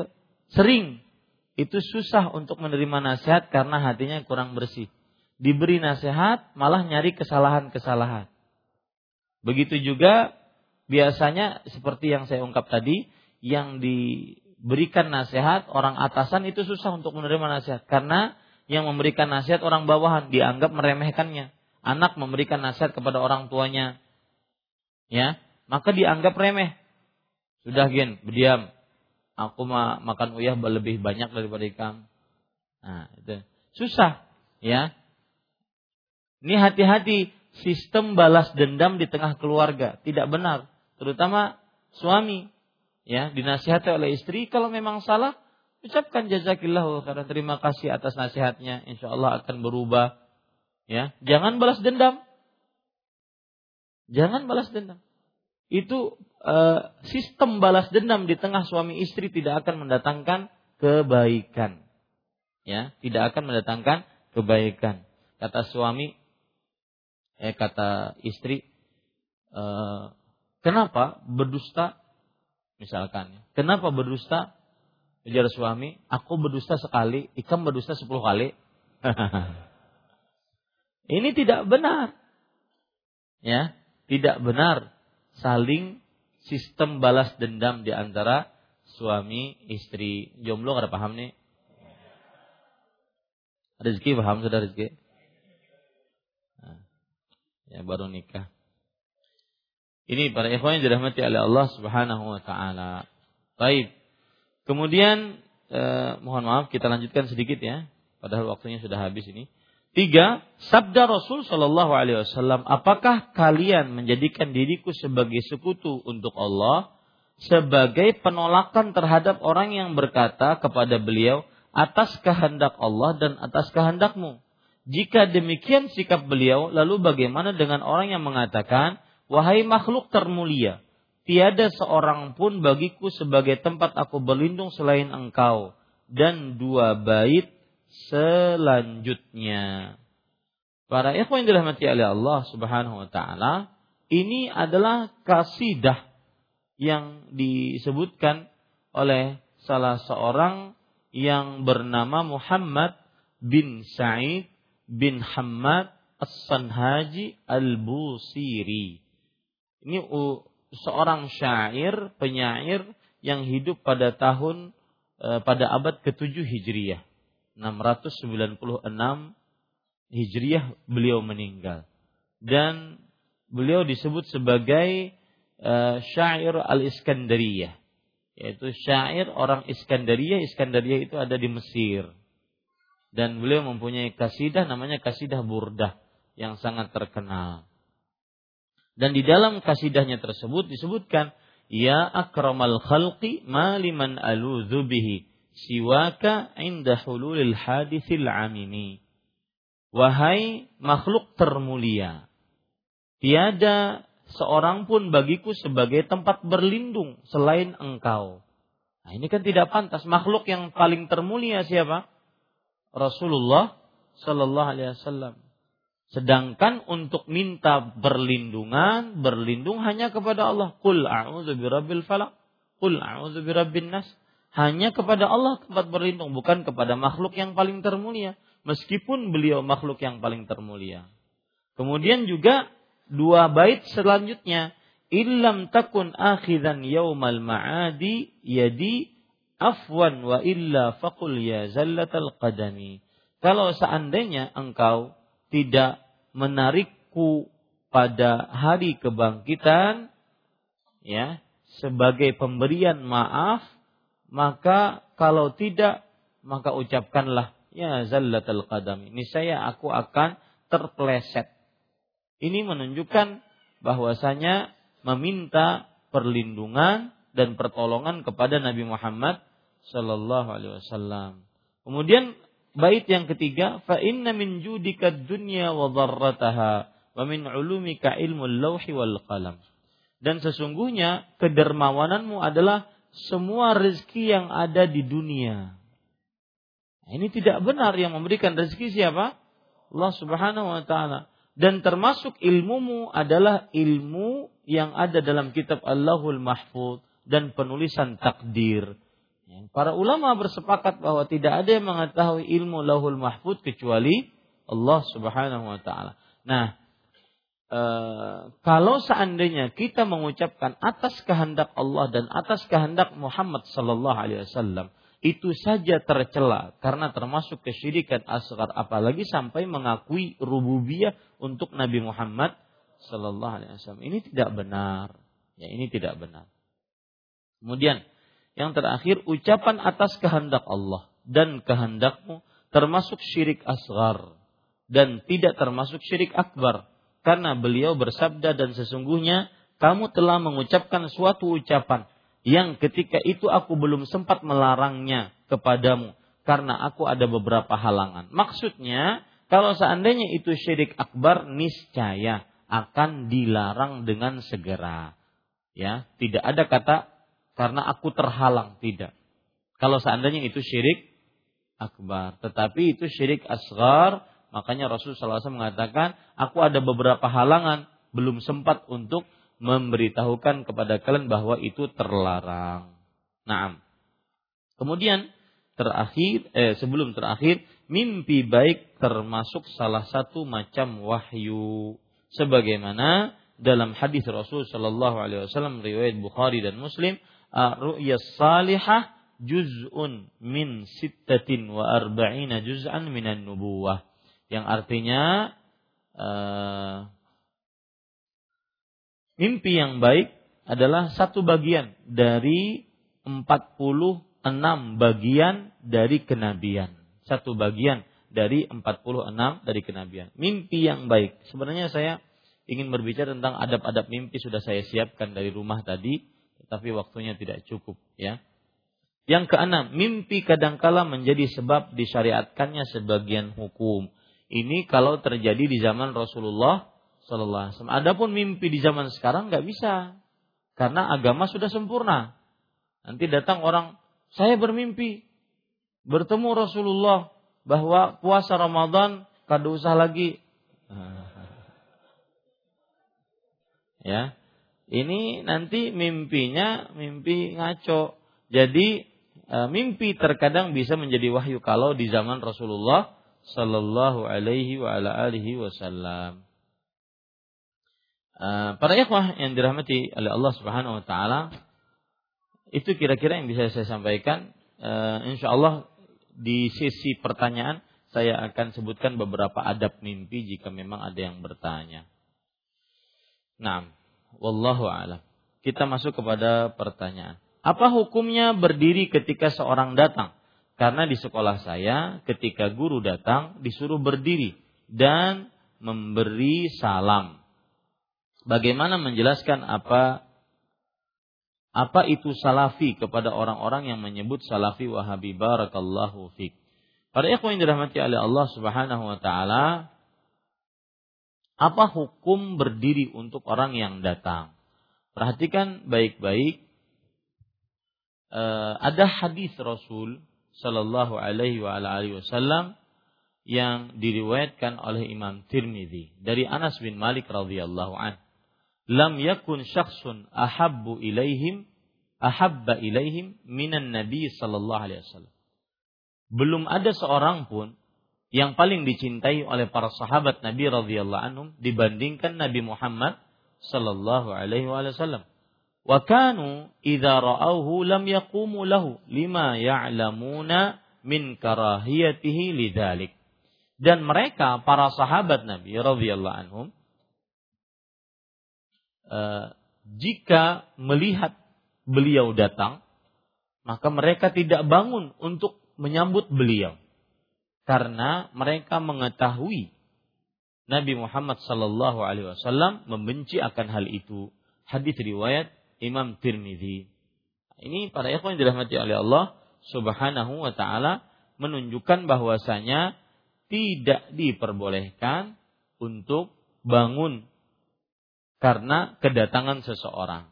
Bahkan dalam hadis sahih riwayat Imam Tirmidzi juga e, Rasulullah Shallallahu alaihi wasallam bersabda, "Man sarrahu an yatamassala lahu rijalu qiyaman falyatabawwa maq'adahu minan nar." Siapa yang ingin dan suka orang-orang bangun karena kedatangannya, maka ambillah tempatnya dari api neraka. Ambillah tempatnya dari api neraka.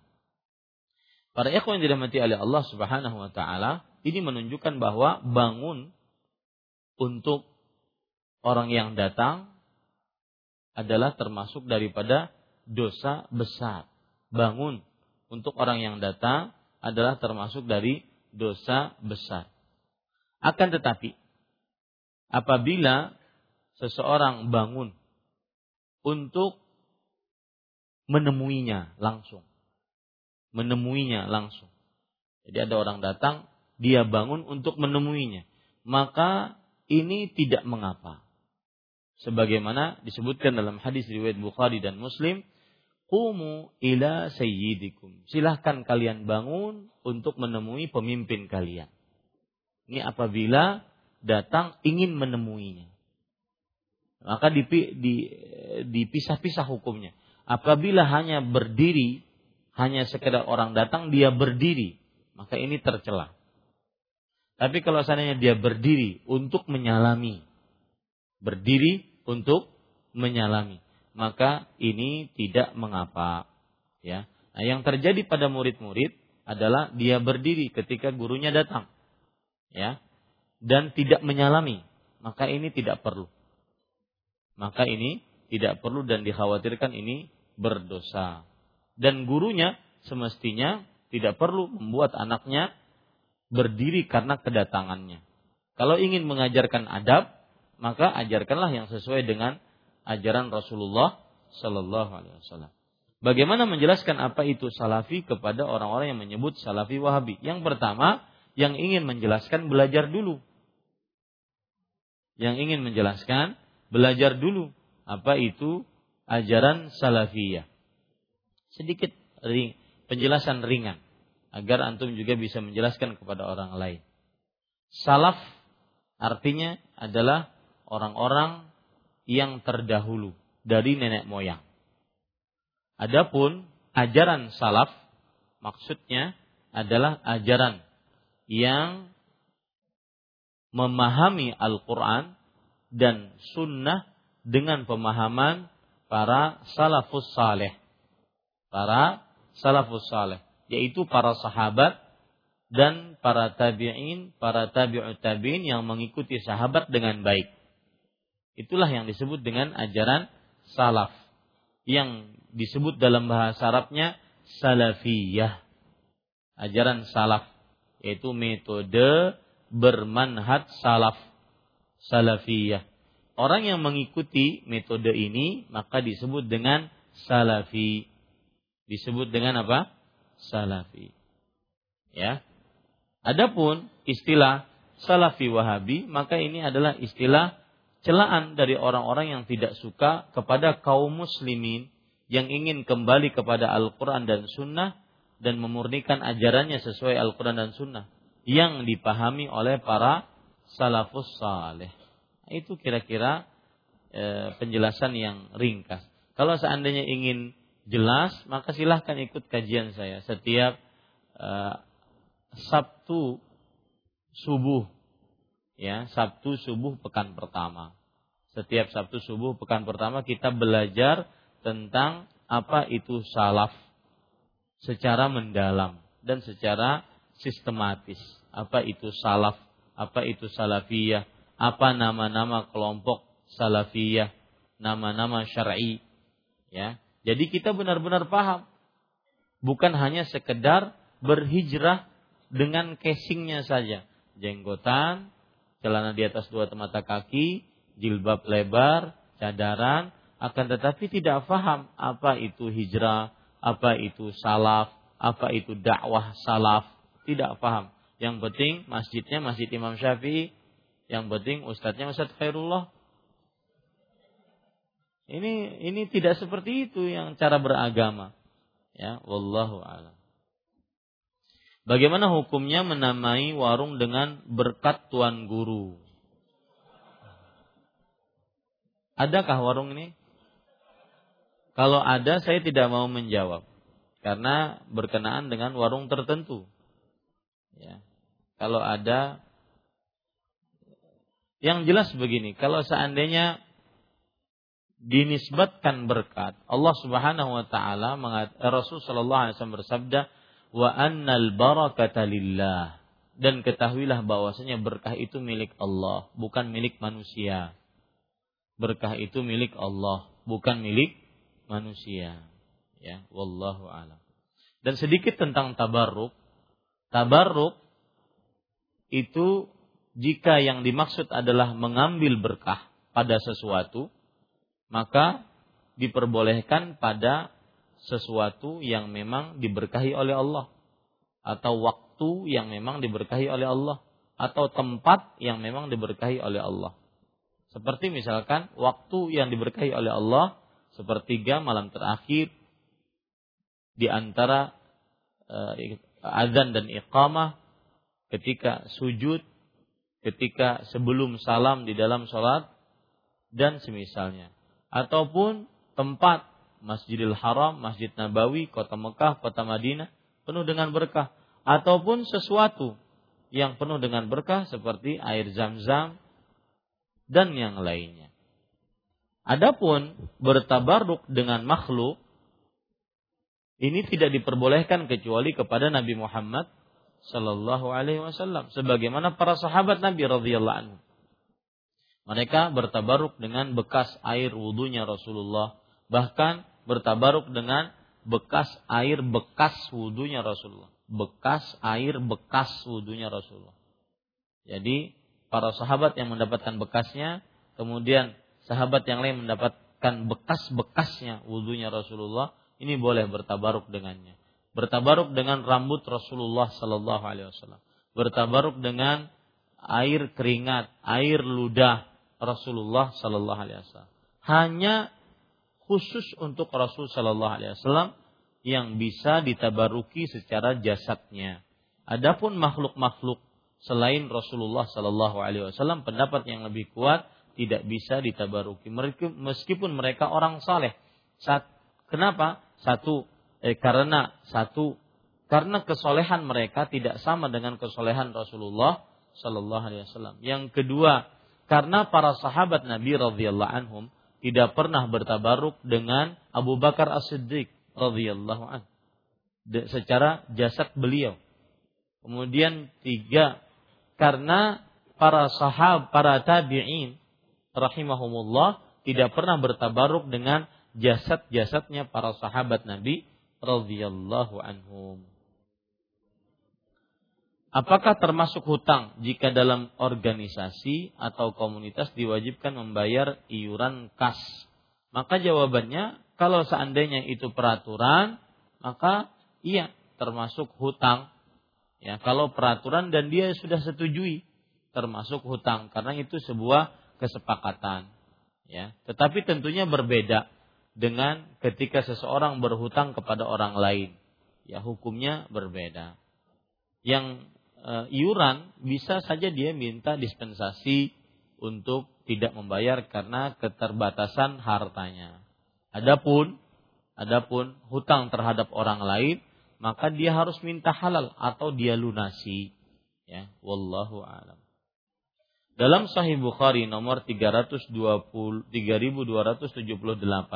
Abu Bakar As-Siddiq radhiyallahu anhu mengerjakan sholat asar kemudian keluar berjalan kaki lalu ia melihat Al Hasan cucu Nabi Muhammad sallallahu alaihi wasallam radhiyallahu an sedang bermain dengan anak-anak kecil lainnya. Lalu Abu Bakar menggendongnya di atas pundaknya. Kemudian berkata demi bapakku mirip sekali dengan Nabi dan tidak mirip dengan Ali. Maka Ali pun tertawa. Bagaimana kalimat demi bapakku yang diucapkan Abu Bakar As-Siddiq radhiyallahu anhu. Ini bukan sumpah, tetapi ucapannya bi abi wa ummi. Bukan sumpah. Terjemahannya bukan demi, tetapi terjemahannya adalah bapak dan ibuku sebagai jaminannya. Ini bukan sumpah. Ya. Tetap saja bahwa bersumpah wajib dengan nama Allah dan haram dengan nama selain Allah siapa pun melakukannya. Walaupun Abu Bakar As-Siddiq radhiyallahu anhu yang melakukannya, maka tidak bisa ditanding dengan sabda Nabi Muhammad sallallahu alaihi wasallam yang mengharamkan untuk bersumpah dengan menyebut nama makhluk. Tetapi yang benar adalah bahwa Abu Bakar As-Siddiq tidak bersumpah dengan nama makhluk, tetapi beliau menyebutkan bapakku dan ibuku sebagai jaminannya. Dan ini sebagai penguat pembicaraan. Dan itu kebiasaan orang Arab. Penguat pembicaraan bi abi anta wa ummi ya Rasulullah. Seperti misalkan seorang wanita di peperangan Uhud disebutkan e, kisahnya di dalam kitab Al-Bidayah wa Nihayah dan juga Imam At-Tabarani bahwa ketika peperangan Uhud di dikabarkan Rasul Shallallahu Alaihi Wasallam meninggal maka keluarlah seorang wanita yang mutahazzimah. Dia tertutup seluruh badannya. Seluruh badannya sampai matanya pun tertutup. Kemudian didatangkan kepada wanita tersebut bapaknya, anak laki-lakinya, suaminya, saudara laki-lakinya. Empat orang yang sangat dekat dengan beliau dari keluarga laki-lakinya meninggal di peperangan Uhud. Lalu wanita ini bertanya, "Ma fa'ala bi Rasulillah sallallahu alaihi wasallam?" Apa yang terjadi pada Rasulullah sallallahu alaihi wasallam? Maka Nabi Muhammad eh, maka para sahabat menjawab, "Innahu amamak." Beliau sedang berada di depanmu. Maka wanita tersebut pun memegang ujung baju Rasulullah sallallahu alaihi wasallam meyakinkan bahwasanya Rasulullah sallallahu alaihi wasallam masih hidup. Kemudian setelah itu beliau berkata, "Bi abi anta wa ummi ya Rasulullah." Bapakku dan ibuku sebagai jaminannya wahai Rasulullah. Kullu musibatin ba'daka jalal. Setiap musibah yang aku dapati asalkan engkau selamat adalah ringan. Dalam eh, perkataan riwayat yang lain kullu musibatin idza salimta min atab. Setiap musibah akan ringan jika engkau selamat dari kesulitan, dari pembunuhan. Nah, ini menunjukkan bahwa ucapan demi bapakku bi abi itu bukan berarti demi, tetapi bapakku sebagai jaminannya. Wallahu alam. Saya mempunyai keluarga non muslim dan juga teman non muslim yaitu Kristen. Bagaimana cara saya mendakwahi mereka seandainya saya ingin membaca e, mencoba memberitahukan mereka tentang kebenaran Nabi Isa sebenarnya. Hal apa yang harus saya lakukan ketika ingin berdialog dengan mereka tentang kebenaran? Maka jawabannya jangan langsung kepada tentang Nabi Isa. Akan tetapi yang jelaskan adalah tentang konsep tauhid. Tentang tauhid. Yaitu jelaskan bahwa tidak ada ilah yang berhak disembah kecuali Allah. Kenapa kami menyembah hanya kepada Allah? Karena Allah lah yang maha pencipta, maha pengatur, maha berkuasa atas satu-satunya. Tidak ada yang mencipta, mengatur, berkuasa kecuali Allah. Ya, mulai dengan tauhid. Wallahu alam. Barakallahu fiq wa fiq mengenai penyematan gelar Al-Masih pada Nabi Isa. Bagaimana dengan penyematan gelar Al-Masih pada Dajjal? Sebagaimana doa Nabi Muhammad sallallahu alaihi wasallam berlindung dari fitnah Al-Masih Ad-Dajjal yang beliau baca sebelum salam pada saat tahiyat akhir. Maka Dajjal dinamakan Al-Masih karena dia yamsahu fil ard. Dia berjalan di atas muka bumi. Dalam hadis Rasul sallallahu alaihi wasallam, "Ma min syai'in fil ard illa sayat'uhu dajjal illa Makkah wal Madinah." Tidak ada satu tanah sejengkal pun di atas muka bumi ini kecuali Dajjal akan menginjakkannya. Artinya mendatangi tempat-tempat. Jadi dia selama hidup selama eh, empat puluhan tahun itu dia me, menapaki semua bumi kecuali Mekah dan Madinah. Makanya dinamakan dengan Al-Masih, yaitu orang yang berjalan di atas muka bumi. Barakallahu fiq wa fiq. Adik saya sudah satu bulan sakit. Sudah di medical check up di beberapa rumah sakit dan dokter spesialis. Namun tidak ditemukan penyakitnya dan dinyatakan sehat-sehat saja. Hingga keluarga mulai berpikir dia kena sihir. Di mana di Banjarmasin tempat mengobati sihir atau santet yang sesuai syariah jazakallahu khairan. Ulun belum tahu. Ya, dan saya nasihatkan untuk diruqyah dan berdoa kepada Allah agar sembuh dirukyah dan berdoa kepada Allah agar sembuh. Kalau seandainya di ketika dirukyah memang kesurupan, maka itu tanda bahwa memang dia kena sihir ataupun kerasukan jin. Kalau seandainya dia kena sihir, maka berarti salah satu tugasnya adalah harus dicari praktek sihirnya. Praktek sihirnya. Buhul-buhul yang diikat, yang dijampi-jampi, dan biasanya praktek sihir itu diletakkan di tempat yang jarang dijamah oleh manusia, seperti rumah tua, kuburan tua, e, kemudian nenek tua, yang dijamah, jarang dijamah oleh manusia.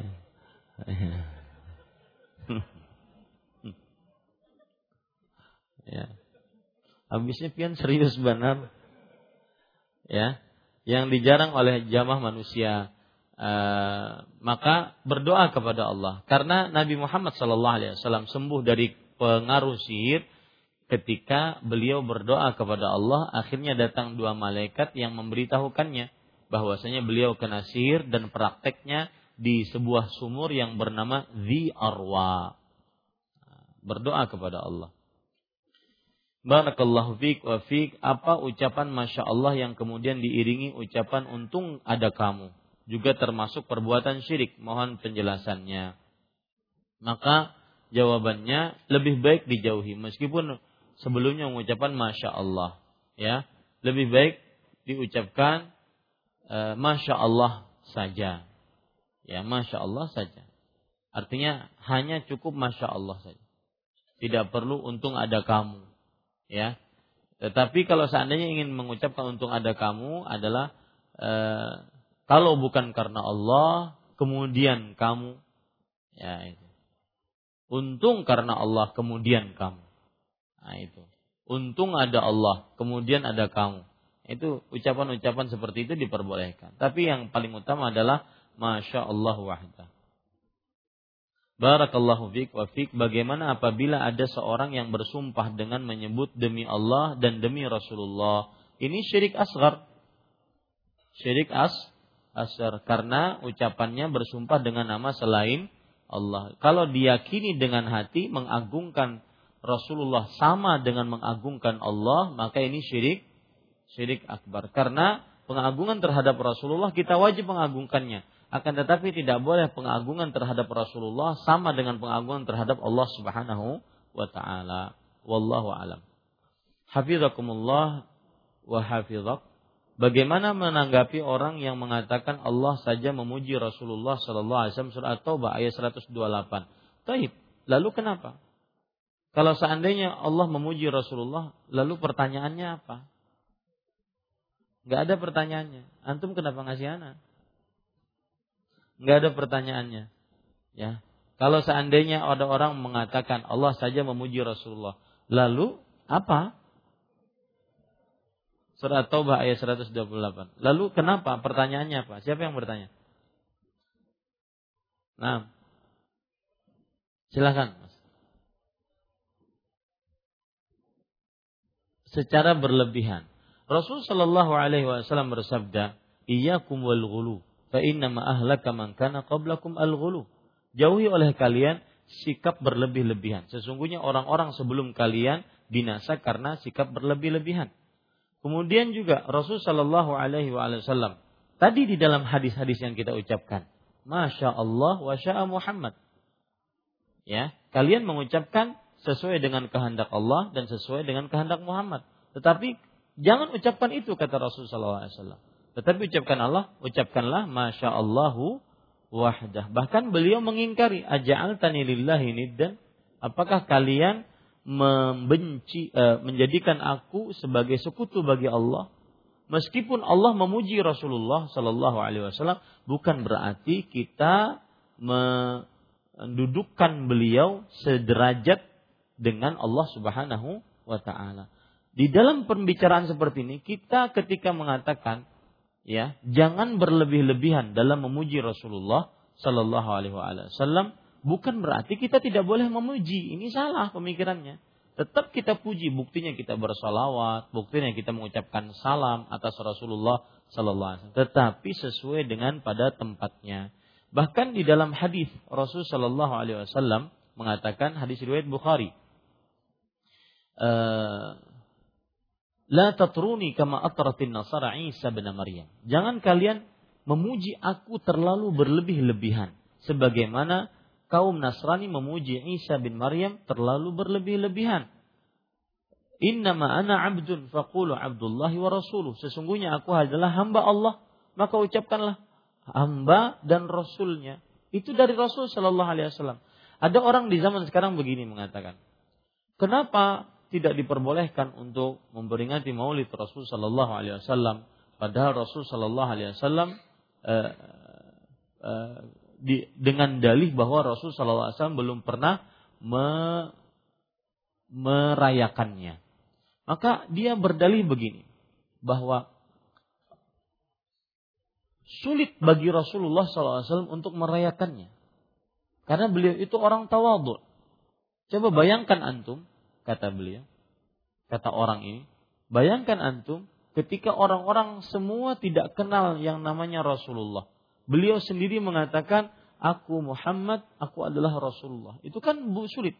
Maka sulit juga beliau merayakan hari kelahiran beliau, memperingati hari kelahiran beliau. Sulit juga. Nah, ini namanya berdalil dengan perasaan, dengan logika, bukan dengan dalil dari Al-Quran dan sunnah Rasul Shallallahu Alaihi Wasallam. Dan jawabannya mudah. Kalau seandainya sulit bagi Rasulullah Shallallahu Alaihi Wasallam untuk merayakan hari kelahirannya karena beliau merasa tidak pantas karena beliau orangnya tawadu, lalu para sahabatnya yang sangat mencintai beliau kok tidak merayakan? Apakah sulit bagi mereka? Apakah berarti para sahabat tidak mencintai mereka? Dan yang saya bicarakan adalah memperingati hari kelahiran. Ya, bukan kita bicarakan hari kelahirannya. Enggak ada orang yang me, yang mengingkari hari kelahiran Nabi Muhammad Sallallahu Alaihi Wasallam. Ini kadang ada orang yang bodohnya kuadrat. Bodoh kuadrat. Angkat sembilan. Orang dari mulai semenjak dahulu ketika membicarakan tentang Eh, memperingati Maulid Rasul Shallallahu Alaihi Wasallam yang dibicarakan adalah memperingati Maulid Rasul Shallallahu Alaihi Wasallam, bukan memperingat, bukan membicarakan hari kelahiran. Nggak ada yang membicarakan hari kelahiran. Ya, yang dibicarakan adalah orang berkumpul-kumpul memperingati hari kelahiran. Itu yang dibicarakan.